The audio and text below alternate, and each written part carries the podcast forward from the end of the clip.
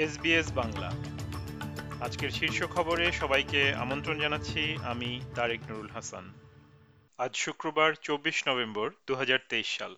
Israel ও হামাসের মধ্যে একটি অস্থায়ী যুদ্ধবিরতি আজ স্থানীয় সময় সকাল সাতটা ও অস্ট্রেলিয়ান সময় বিকাল চারটা থেকে কার্যকর হবে। ইসরায়েল বলছে, হামাস প্রতিদিন অন্তত জন জিম্মিকে মুক্ত করলে যুদ্ধবিরতি নির্ধারিত প্রথম চার দিনের পরেও স্থায়ী হতে পারে।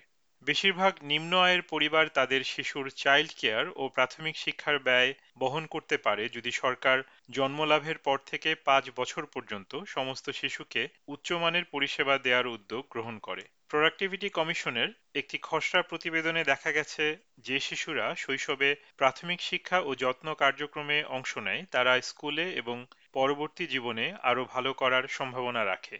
অস্ট্রেলিয়ার আদিবাসী বিষয়ক মন্ত্রী লিন্ডা বার্নি বলেছেন, গণভোটের পর প্রথমবারের মতো ক্লোজিং দ্য গ্যাপ বৈঠকে গণভোট পরবর্তী কর্মসূচি নিয়ে আলোচনা করা হবে। মিনিস্টার বার্নি বলেছেন, এর ইতিবাচক দিকগুলিতে মনোনিবেশ করা গুরুত্বপূর্ণ। পার্থের মেট্রোপলিটন এলাকায় দাবানল নিয়ন্ত্রণের বাইরে চলে গিয়ে অন্তত দশটি বাড়ি ক্ষতিগ্রস্ত হওয়ার পর দাবানল আপাতত কিছুটা প্রশমিত হয়েছে। কর্তৃপক্ষ গভীর রাতে সতর্ক করে দিয়ে বলেছে, প্রবল বাতাস এবং উচ্চ তাপমাত্রার কারণে কর্মীদের আগুন নিয়ন্ত্রণে আনতে কয়েকদিন সময় লাগতে পারে।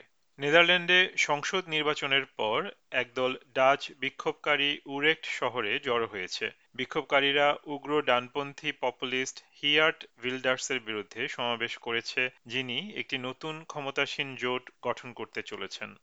আয়ারল্যান্ডের ডাবলিনে এক ছুরিকাঘাতের ঘটনায় পাঁচজন আহত হয়েছেন।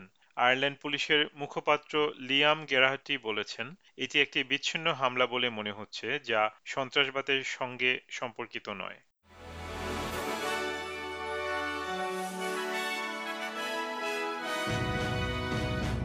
শ্রোতা বন্ধুরা, এই ছিল আমাদের আজকের শীর্ষ খবর। এসবিএস বাংলার প্রতিদিনের সংবাদ নিয়ে আমাদের আরও পডকাস্ট শুনতে ভিজিট করুন SBS dot com dot Bangla. বিদায় নিচ্ছি, আমি তারেক নুরুল হাসান। সবাই সুস্থ থাকুন, আনন্দে থাকুন। আমাদেরকে লাইক দিন শেয়ার করুন, আপনার মতামত দিন। ফেসবুকে ফলো করুন এস বাংলা